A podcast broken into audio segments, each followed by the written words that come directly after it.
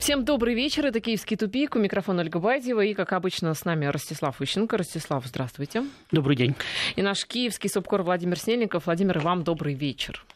И вам доб- добрейший вечер. Да. Добрейший дождливый вечер. У вас, кстати, как с погодой в Киеве? А у нас тоже дождливо и пасмурно. И вы знаете, после той жары, которая была еще несколько дней назад, это даже где-то радует. Потому что как бы уже утомила температура тридцать пять и под сорок.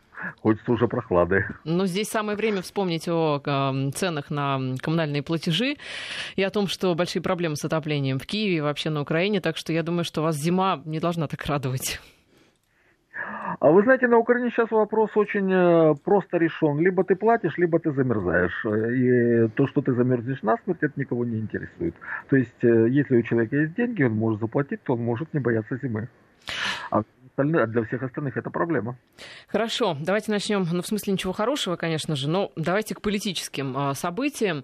В Вашингтоне побывала делегация, вернее, вернее в Киеве, делегация из Вашингтона а, на прошлой неделе, и а, вот как раз сегодня пресса начала писать о том, что а, гости американские привезли не очень хорошие новости а, касательно будущего, ну, в том числе военного будущего Украины, ну, в частности, была заявлена Заявлено, что Украина не должна возвращаться к мысли о восстановлении своего ядерного статуса, что членство в НАТО на самом деле вообще никто не может сказать, станет ли когда-нибудь Украина членом НАТО. И, в общем, каких-то таких перспектив перед страной не обрисовали.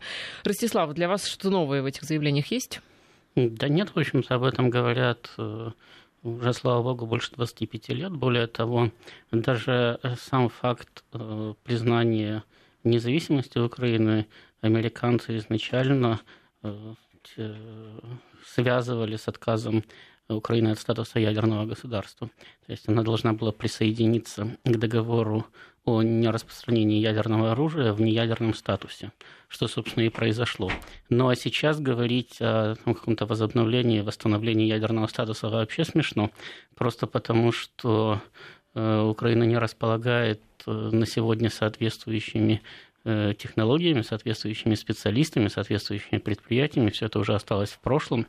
Это и раньше-то было сложно, потому что, в общем-то, замкнутого ядерного цикла на Украине никогда не существовало. Но теоретически, там, в начале девяностых, еще как-то поднатужившись, может быть, это можно было реализовать.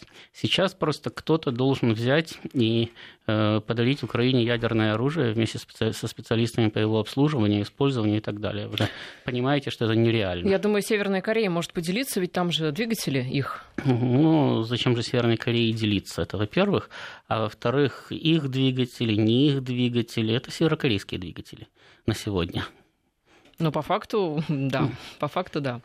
Ну, а, а вот действительно, разве зачем такие заявления делать? Ведь у Украины даже, по-моему, нет не то чтобы а, возможности, но и поползновений к разработкам этих, но этого я оружия. Я так понимаю, что если Уолкер говорит, что Украина не должна мечтать о восстановлении ядерного статуса, то, очевидно, во время его пребывания в Киеве к нему подходил кто-то, причем не на улице, и не официант в ресторане, и спрашивал, а нельзя ли как-нибудь Украине возобновить ядерный статус, потому что это было бы круто.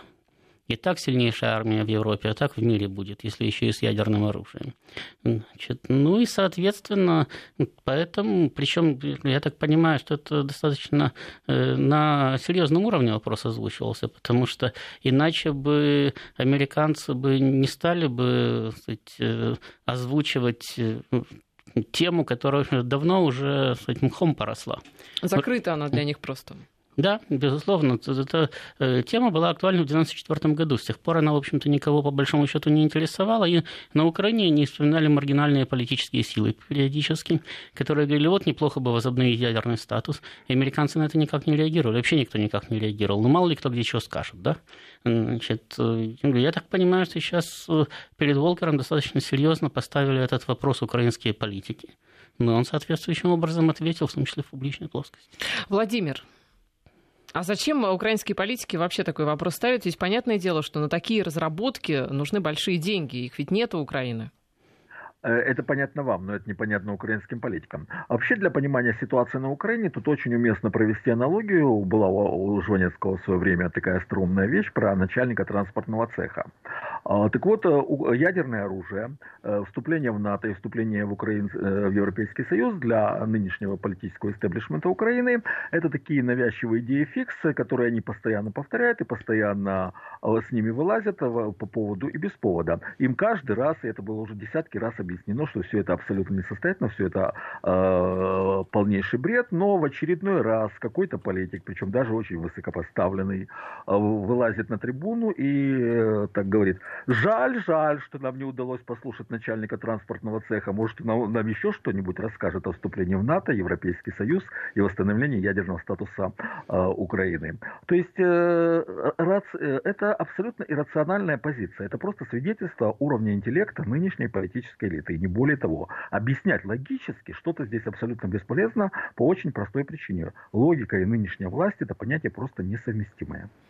Да, но при этом приходят новости, ну, в частности, о том, что от хакерской группы «Беркут», о том, что на Украине есть сеть биологических лабораторий, которые работают именно под прикрытием американцев, американских компаний, разрабатывают биологическое оружие. В общем, такие новости давно приходили с Украины, и об этом многие лица официальные предупреждали в свое время, там, несколько лет назад. Но вот сейчас «Киберберкут» такую информацию публикует. Ростислав, верить стоит?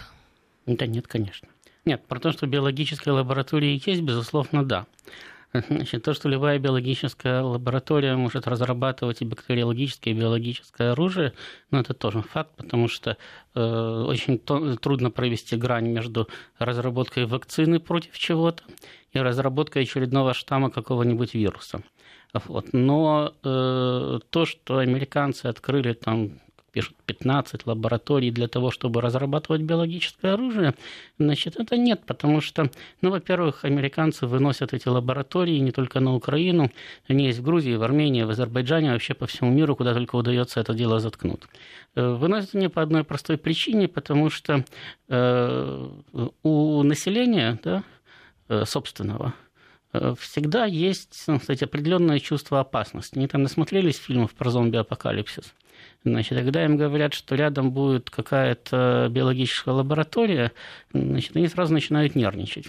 А вот в страны третьего мира все это можно совершенно спокойно выносить и работать там, значит, проводить эксперименты и так далее, потому что, а кто там, собственно, спрашивает у местного населения, где, чего и как э, строить и создавать.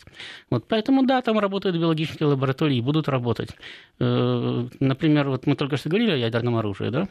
Ну, так на Украину собираются и ядерные отходы вывозить. Причем уже давно собираются, там могильник уже строят в этом самом... В... Чернобыльской зоне и так далее. Но, понимаете, ядерные отходы и ядерное оружие – это разные вещи. Точно так же биологическая лаборатория, разработка биологического оружия – это тоже разные вещи. Более того, какими бы секретными лаборатории вы не делали на чужой территории, это все-таки чужая территория, и вы ее плохо контролируете. Что там произойдет завтра, вы не знаете.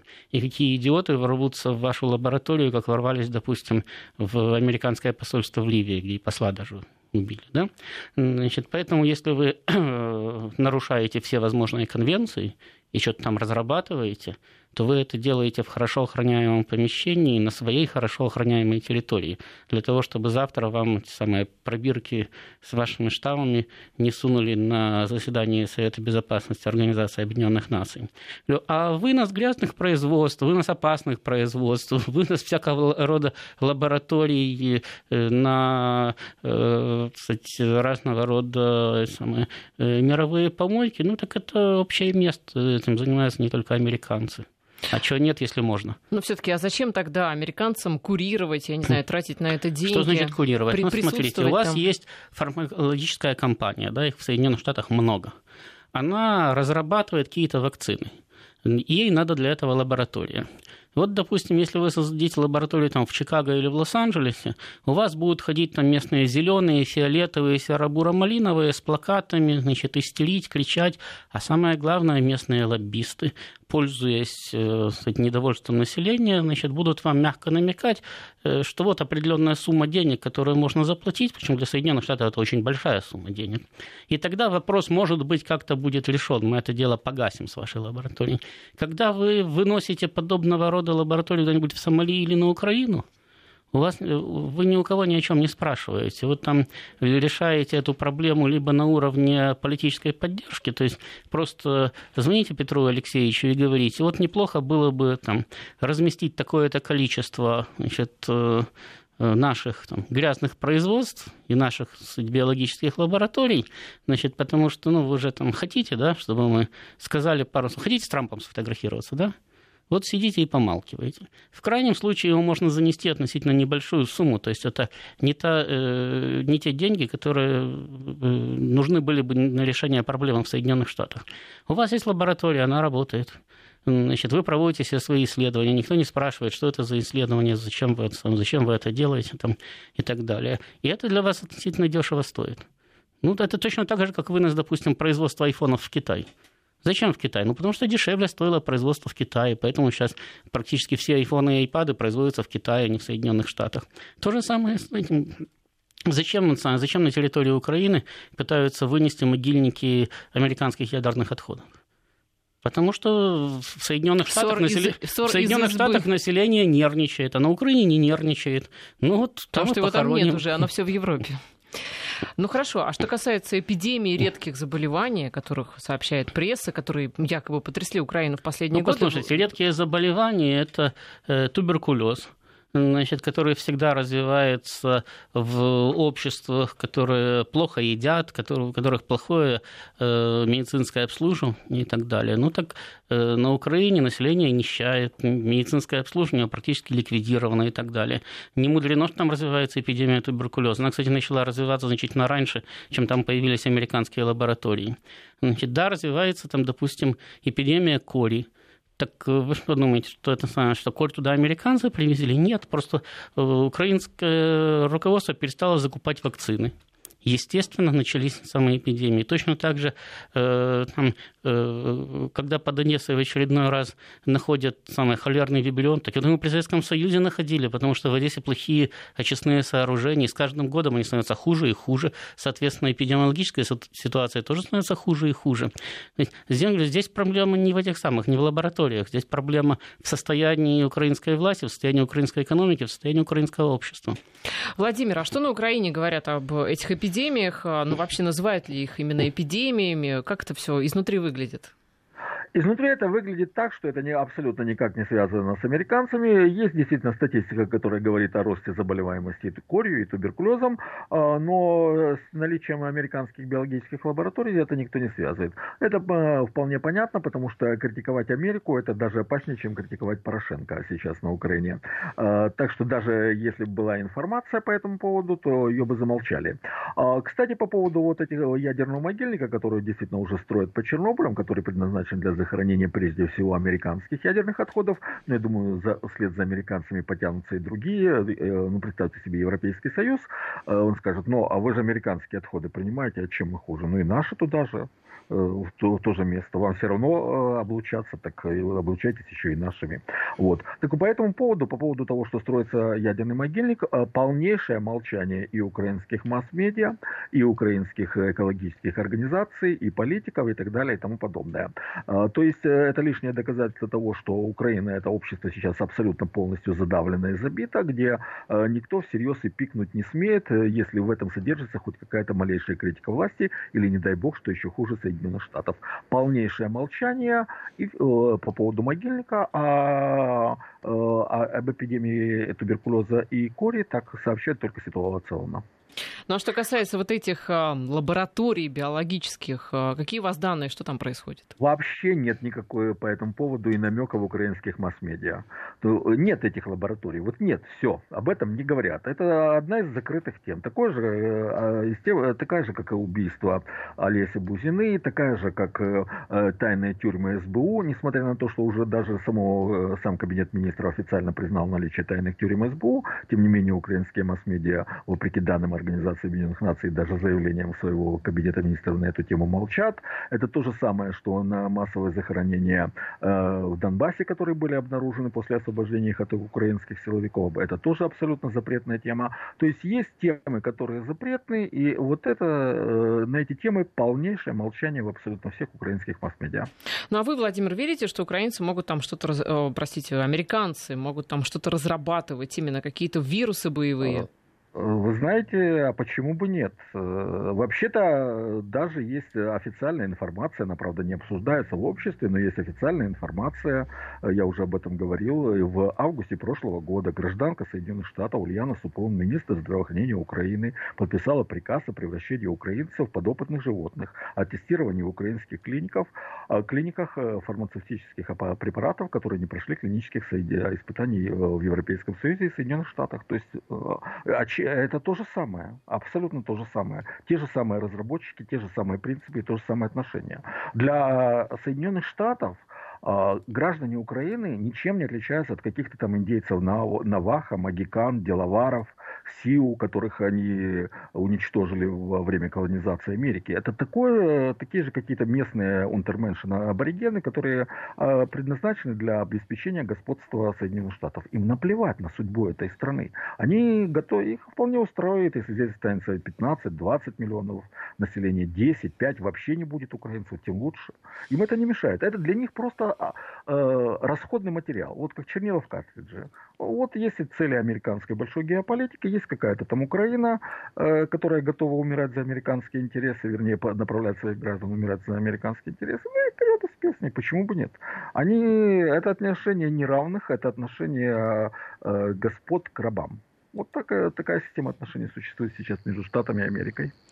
Ну а что касается оружия, поставок, вернее, оружия, которые обсуждаются официально и о которых никто не скрывает, то на прошлой неделе глава Пентагона, который, кстати, был в Киеве на параде независимости, Джеймс Мэттис, он пообещал расширить сотрудничество с Украиной в области обороны. Об этом он на брифинге заявил после встречи с Петром Порошенко.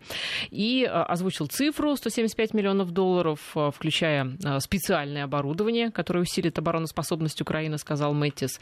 Так вот, уже сегодня «Нью-Йорк Таймс», американское издание, вышло с статьей, в которой говорилось о том, что все эти поставки американского оружия на Украину США, в общем, очень недооценивают. Это плохая, недальновидная политика, и Штаты могут просто не очень, не очень понимать, что они делают, потому что дальше они просто не смогут контролировать ситуацию. Ростислав, как вы считаете? Да, они прекрасно понимают, что они делают, и в данном случае пытаются торговаться с Россией. Потому что, ну, во-первых, сто семьдесят пять миллионов – это в два с половиной раза меньше, чем выделялось в прошлом году. То есть это уже урезанные ассигнования, урезанные Конгрессом ассигнования на, так сказать, помощь, военно-техническую помощь Украине. В прошлом году было что-то порядка там триста шестьдесят - триста семьдесят, ну, четыреста миллионов они Кстати, выделяли. Кстати, эти, э, вот это вот все оборудование Украина может, в принципе, продавать и пускать его, ну, ну на благие цели, на бюджет пополнять, в конце концов. М- может, было бы кому, значит, э, потому она и не получает то, что у нее могут, значит, теоретически купить. Значит, то есть э, цифра и раньше-то была небольшая, а сейчас еще сильнее урезана. Дальше... Э, выступление, то есть общение с прессой американского министра обороны – это вообще песня, потому что в том, что касается как раз поставок на Украину вооружений, он после того, как принял на Украине парад, резко поменял свою позицию. Потому что полтора месяца назад, выступая в Вашингтоне, он говорил о том, что вопрос о поставках на Украину летального оружия практически решен. Пентагон за, Госдеп за, Конгресс за. Сейчас мы совместными усилиями увидим Трампа, который тоже, в общем-то, не против, просто немножко хочет убедиться. И вот-вот начнем поставки. После того, как он побывал на Украине, когда у него в Киеве спросили, когда же наконец-то начнутся вожделенные поставки летального оружия, он сказал, какие поставки, какого оружия? Вам оружие надо, да? А, ну мы сейчас, ну, сейчас я вернусь в Соединенные Штаты, я просто раньше не знал, что вам надо.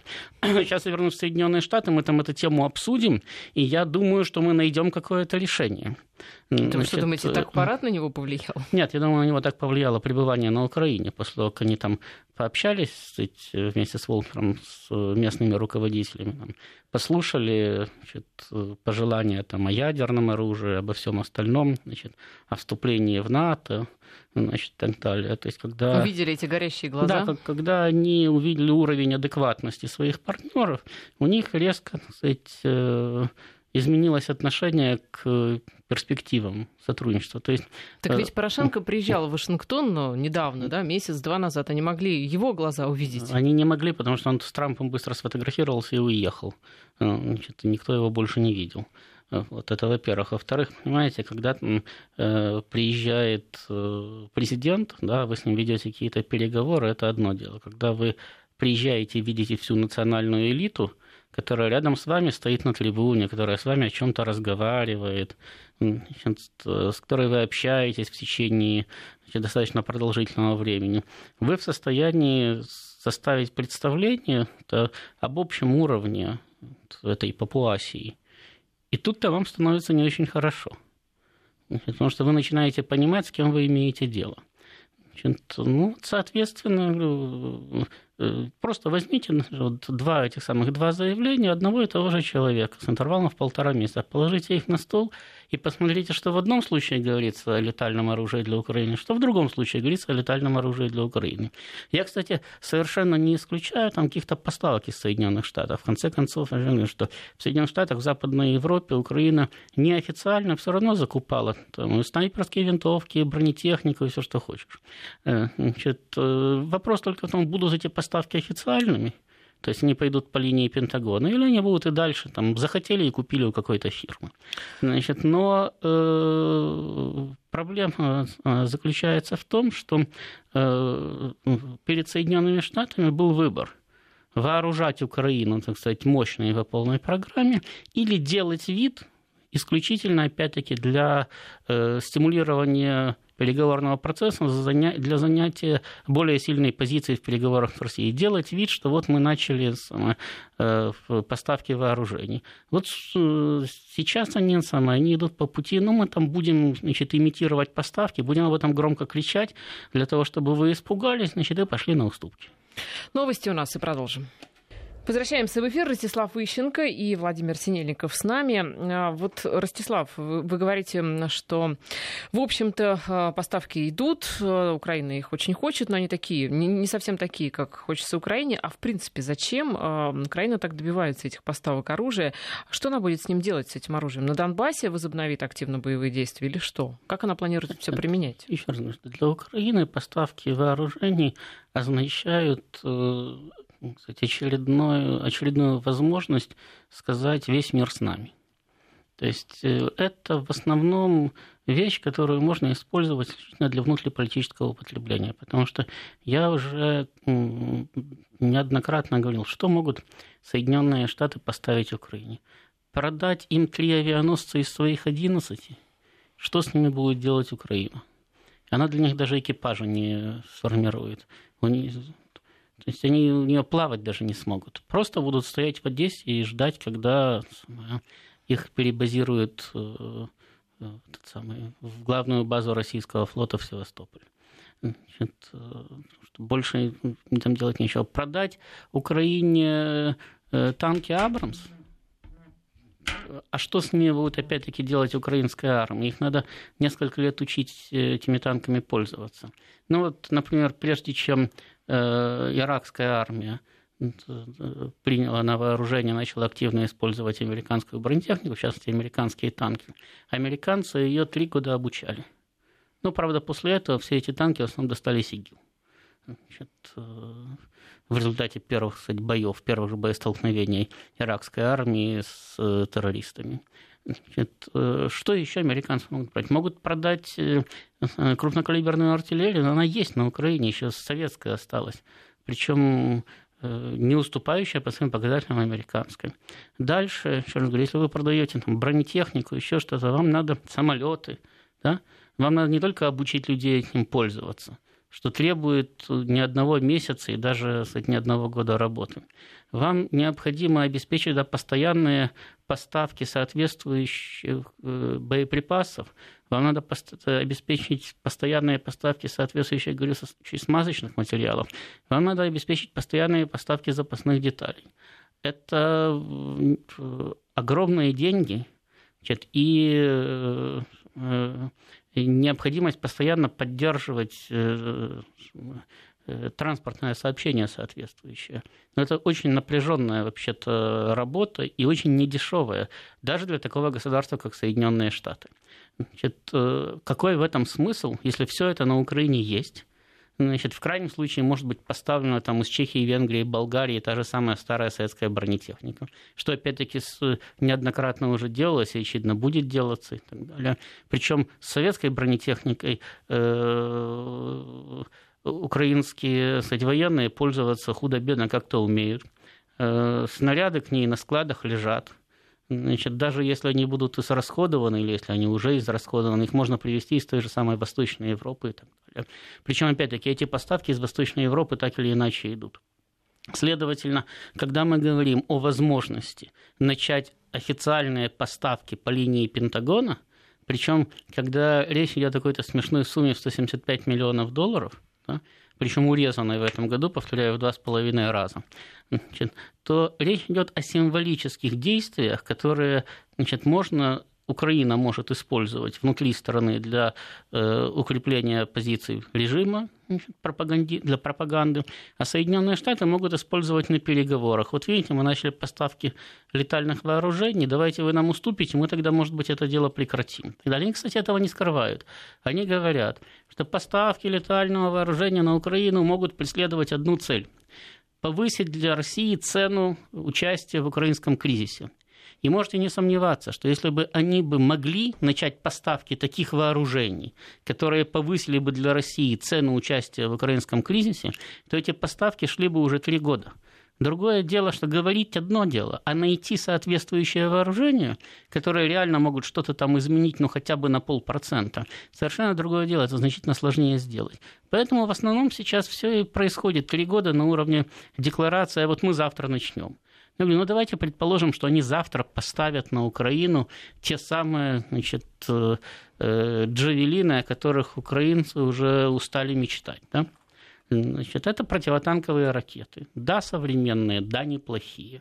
Но они ничего не решают в любом конфликте, то есть они не могут изменить стратегическую ситуацию. Тем более на те деньги, которые американцы выделяют в помощь Украине, можно сделать совершенно ограниченную поставку, да, которая не позволит уничтожить даже всю бронетехнику, которая стоит на вооружении там, ДНР, ЛНР.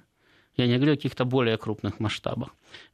То есть, соответственно, можно говорить о попытке, если она даже будет реализована, о попытке улучшить переговорную позицию со стороны американцев. Все.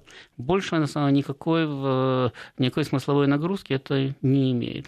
Значит, собственно, поэтому эти поставки все время обсуждаются и никогда не начинаются. Нам пишут, что есть такая поговорка: хочешь разорить небольшое государство, подари ему крейсер, а вы говорите три авианосца. То есть, получается, такой белый слон, да? Ну, я, фигурально вот, выражаясь. Просто вот сядьте, да, и подумайте, что можно поставить на Украину из того, что есть у Соединенных Штатов, то, что они производят и так далее. Что можно поставить на Украину такого, что резко бы повысило боеспособность украинской армии. Ведь речь же идет о том, о таких поставках, которые могут быстро, дешево и в разы повысить боеспособность соответствующей армии. Так вот, нет таких вооружений у Соединенных Штатов, которые могли бы резко изменить ситуацию в украинской армии. Тем более, что самая большая проблема Украины заключается не в недостатке вооружений, а в развале государственной структуры, в развале экономики и в низком в моральном духе этой самой армии, которая готова расползтись по домам при первой же возможности, которая с удовольствием торгует оружием, которое находится у нее в руках, значит, вместо того, чтобы, кстати, воевать и погибать. Вот, кстати, по поводу морального духа армии, ведь известная новость по поводу актера российского, который отправился в рядах именно украинской армии воевать, на стороне именно вооруженных сил Украины, воевать на Донбасс. Вот он сегодня объяснил свой, собственно, свои действия. Он заявил, что вот все, что он делает, у него, кстати, российский паспорт, но он родился на Украине. Так вот, он заявил, что все это он делает не ради долга, а для кайфа. У меня вопрос к Владимиру. Владимир, а вот что там, в чем там кайф?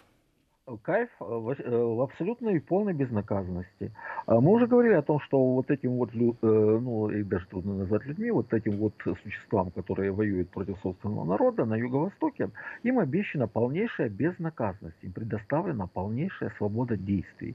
Они могут убивать, грабить, насиловать, мародерствовать, они могут упиваться до потери сознания, они могут использовать наркотики. Понимаете, это кайф абсолютной безнаказанности. И вот ради этого кайфа вот есть люди, для которых вот это является синонимом счастья и свободы. И вот таких людей набирают в эти добровольческие отряды, подразделения Национальной гвардии, и они вот упиваются вот этой возможностью безнаказанно совершать преступления, ходить по колено в крови, употреблять наркотики, использовать алкоголь абсолютно бесконтрольного и в неограниченном количестве, насиловать. Вот так идешь по улице, понравилась девушка, а ну пошли, не идешь, значит ты сепаратистка, а раз сепаратистка, тебе будет еще хуже. Все, вот, причем, кстати, не только там насилуют девушек, насилуют и мальчиков, вот этот батальон «Торнадо», который, преступления которого были такими, что даже Украина не смогла их замолчать, там проходит огромнейшее количество эпизодов изнасилования мужчин, вернее, молодых мужчин, мальчиков этими торнадовцами. То есть это кайф для уголовников, для тех, для, у кого нет никаких моральных устоев, кайф безнаказанности, возможности быть преступником, а тебя за это еще и называют героем. Вот это и есть кайф. А это именно добровольческие отряды? Им не платят ничего за это? Дело в том, что сейчас они уже находятся в оперативном подчинении украинских силовых структур, прежде всего Министерства внутренних дел, но первоначально они были бесплатными, потом они начали получать и оружие, и снаряжение, и зарплату из украинского госбюджета, но угу. дело в том, что учитывая то, что они полностью разграбили те территории, которые они контролируют, это та ситуация, когда можно спросить, а здесь что, еще и зарплату платят? Да, погода у нас и продолжим. Возвращаемся в эфир. Вот мы с Ростиславом, пока шла реклама, как раз обсуждали, что может ждать этого молодого человека, который вернется назад в Россию после такой войны. Войны в кавычках, потому что, как мы выяснили, там сейчас особо-то ну, воевать не приходится. Ну да, но что... относительное перемирие, оно соблюдается. То есть обстрелы Донецка есть, да, но украинская армия в атаке не ходит. Там самых котлов таких, там было в Иловайске или в Дебальцево, где они несли потери тысячами, но нету. Значит, ну, вроде бы как приехал на сафари, пострелял, захотел, развернулся и уехал назад. Значит, а ждать может уголовная ответственность, потому что человек воюет в составе подразделения правого сектора, правый сектор в России запрещен, следовательно, это то же самое, что поехать немножко повоевать в ИГИЛ, потом вернуться. Значит, только в ИГИЛ опаснее, их там убивают пачками.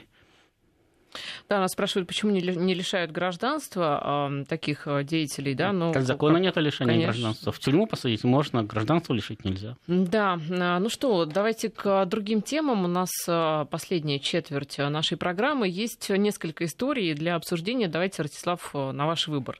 Либо про Ивано-Франковск можно поговорить, который вроде бы как опять собираются переименовывать. Можно поговорить по поводу музея бюстов Ленина в Киеве, да, создается. А можно обсудить новый имидж Юлии Тимошенко. Вот что, знаете, вам ближе? Я думаю, что мы все успеем, потому что что касается Ивано-Франковска, там, насколько я понимаю, поляки воспользовались законом о декоммунизации и намекнули, что неплохо было бы вернуть старые польские названия. Ивано-Франковск идеально подпадает под закон о декоммунизации, потому что именно коммунисты присвоили городу Станислав, значит, имя Ивана Франко. который там кстати, жил. Прекрасный, кстати, город. Вот. Я была прошлым летом, очень красивый. Вот, знаете, я вам скажу, от того, что его переименуют в Станислав, он хуже не будет. Абсолютно, он не будет хуже. Но вот, понимаете, вот видно, что разруха. Вот не то, что все разваливается, да, но, конечно, видно, что не хватает денег там такие. В этом есть, конечно, своя... Ну, это везде там бывает. Ну, Я да. разговаривал с людьми, которые были в Анголе лет через пять, после того, как оттуда ушли португальцы. Значит, когда еще вот все, что они там построили, стояло, они говорят, ну вот все еще вроде бы как есть, но уже видно, что разрушается. Где-то уже не работает водопровод, где-то там еще чего-то там и так далее. Ну так то же самое происходит везде, откуда уходит цивилизация. Вначале все стоит на месте, а потом потихонечку начинает рассыпаться. Что-то прекращает работать через неделю, что-то через месяц, что-то через год, а потом просто джунгли возвращаются в города. Значит, то есть это, кстати, естественный, длительный процесс. Да, так вот, забавно, что просто поляки решили воспользоваться законом о декоммунизации. И для того, чтобы, кстати, вернуть сим- польские символы на Украине, да, они намекнули, что закон есть, давайте, реализовывайте его. Возвращайте старые названия. Вообще поляки в последнее время как-то очень активизировались. На прошлой неделе Я бы они... на их месте тоже бы активизировался, Почему? Понимаете, потому что если мне что-то когда-то принадлежало, и я уже даже смирился с тем, что это никогда моим не будет, но здесь обстоятельства складываются так, что вот эта вещь, ну вот просто упала и лежит на дороге, мимо нее проходит, никто не поднимает. А, ну, это же мое, да? Ну, как, по крайней мере, бывшее мое. Ну, чего бы не вернуться и не поднять. Тем более, что, опять-таки, поляки э, точно так же, как и мы, понимают, что Украина находится на их границе. Они от нее никуда не денутся. И вопрос контроля территории, наведения на них порядка и так далее, все равно будет их тоже касаться.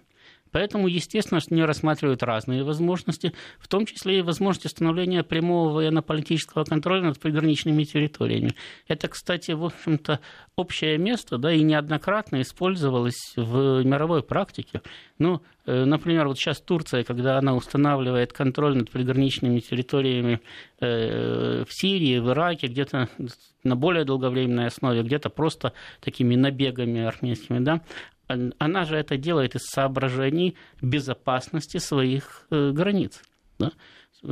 Точно так же действуют и все остальные. То есть в данном случае Польша, в Польше прекрасно понимает, что государство на Украине приказывает долго жить, что проблема приграничных территорий, в том числе, кстати, проблема бандитизма, да, вот мы там с вами пропустили сказать, тему о, о перестрелках в Киеве. Но можете себе представить, если из Киева постоянно идут сообщения, там стреляют, здесь стреляют, там арсенал оружия нашли, там одно, там вторая столица, да? То что происходит где-то на окраинах? А, в общем-то, польская граница – это такая дикая окраина украинского государства. Значит, то есть они должны думать о том, что будет завтра. Они об этом думают. Один из вариантов для установления военно-политического контроля. Для того, чтобы устанавливать военно-политический контроль, его надо каким-то образом обосновывать. Не просто «мне захотелось». Поэтому они в свое время... Слушайте, ну, на основании того, что города носят польские названия, устанавливать этот контроль как-то Почему? Странно. Почему нет? Во-первых, там розданы карты Ой, поляка. История знает такие причины. Да, это при, примерно около миллиона человек имеют карту поляка. Значит, часть из них имеют польские паспорта. Плюс географические названия, названия городов и так далее. Это основание для того, чтобы предъявить претензии и сказать, ну вот, эта территория была нашей. Мы не претендовали на нее, пока существовало централизованное украинское государство, мы уважали его границы. Но сейчас его нету. Здесь живут люди, вот видите, миллион человек, которые идентифицируют себя как поляки. Вот у них карта поляка. Вот наши географические названия. Вот поэтому мы сюда заходим и наводим порядок. Владимир, а жители Ивано-Франковска, они будут рады вообще, если Польша зайдет и будет наводить порядок? А вы знаете, когда город Кировоград, который до революции назывался городом Елисаветград, переименовывали в Крапивницкий, как-то у жителей не спросили. Хотя жители очень четко и ясно говорили, что они хотели бы, чтобы город назывался Елисаветград. Так что я думаю, что по принципу паритета и равенства граждан перед законом точно такой же принцип игнорирования общественного мнения должен быть применен и в Ивано-Франковске. Действительно, Ростислав абсолютно прав. Мы как-то еще давно достаточно, я помню, я иронизировал по поводу закона о декоммунизации, что если его применять, то вот как раз придется и многое возвращать полякам, и не только полякам. полякам. Так вот, поляки действительно очень хорошо используют этот закон о декоммунизации. Они правы, есть закон о декоммунизации, его надо выполнять. И что, какая разница, что по этому думает мэр Ивано-Франковска и жители Ивано-Франковска. В Елисаветграде же не спрашивали, в Днепропетровске, который Екатеринославом был до революции, тоже не спрашивали, что хотят жители. Их поставили перед фактом. Вот и точно так же там нужно поставить перед фактом. А поляки, у поляков есть для этого юридические основания, они могут потребовать. И, кстати, тут есть еще другая проблема. Дело в том, что Украина сейчас формально юридически обязана провести реституцию имущества, для, в том числе и для поляков. А если поляки потребуют возвращения имущества, ну, простите, вся западная, практически вся западная Украина по имущественному признаку станет польской. Ну что ж, закончилось наше время. Мы, к сожалению, не успели обсудить новый имидж Юлии Тимошенко, но я думаю, что у нас будет завтра на это будет завтра время на это, потому что Юлия... Вы думаете, а... это завтра будет актуально? Конечно. Имидж Юлии Тимошенко. Юлия еще долго будет актуально. Да, Юлия, видите, на плаву держится как долго, так что обсудим ее завтра непременно. Ростислав Ищенко и Владимир Снельников, мы с вами прощаемся.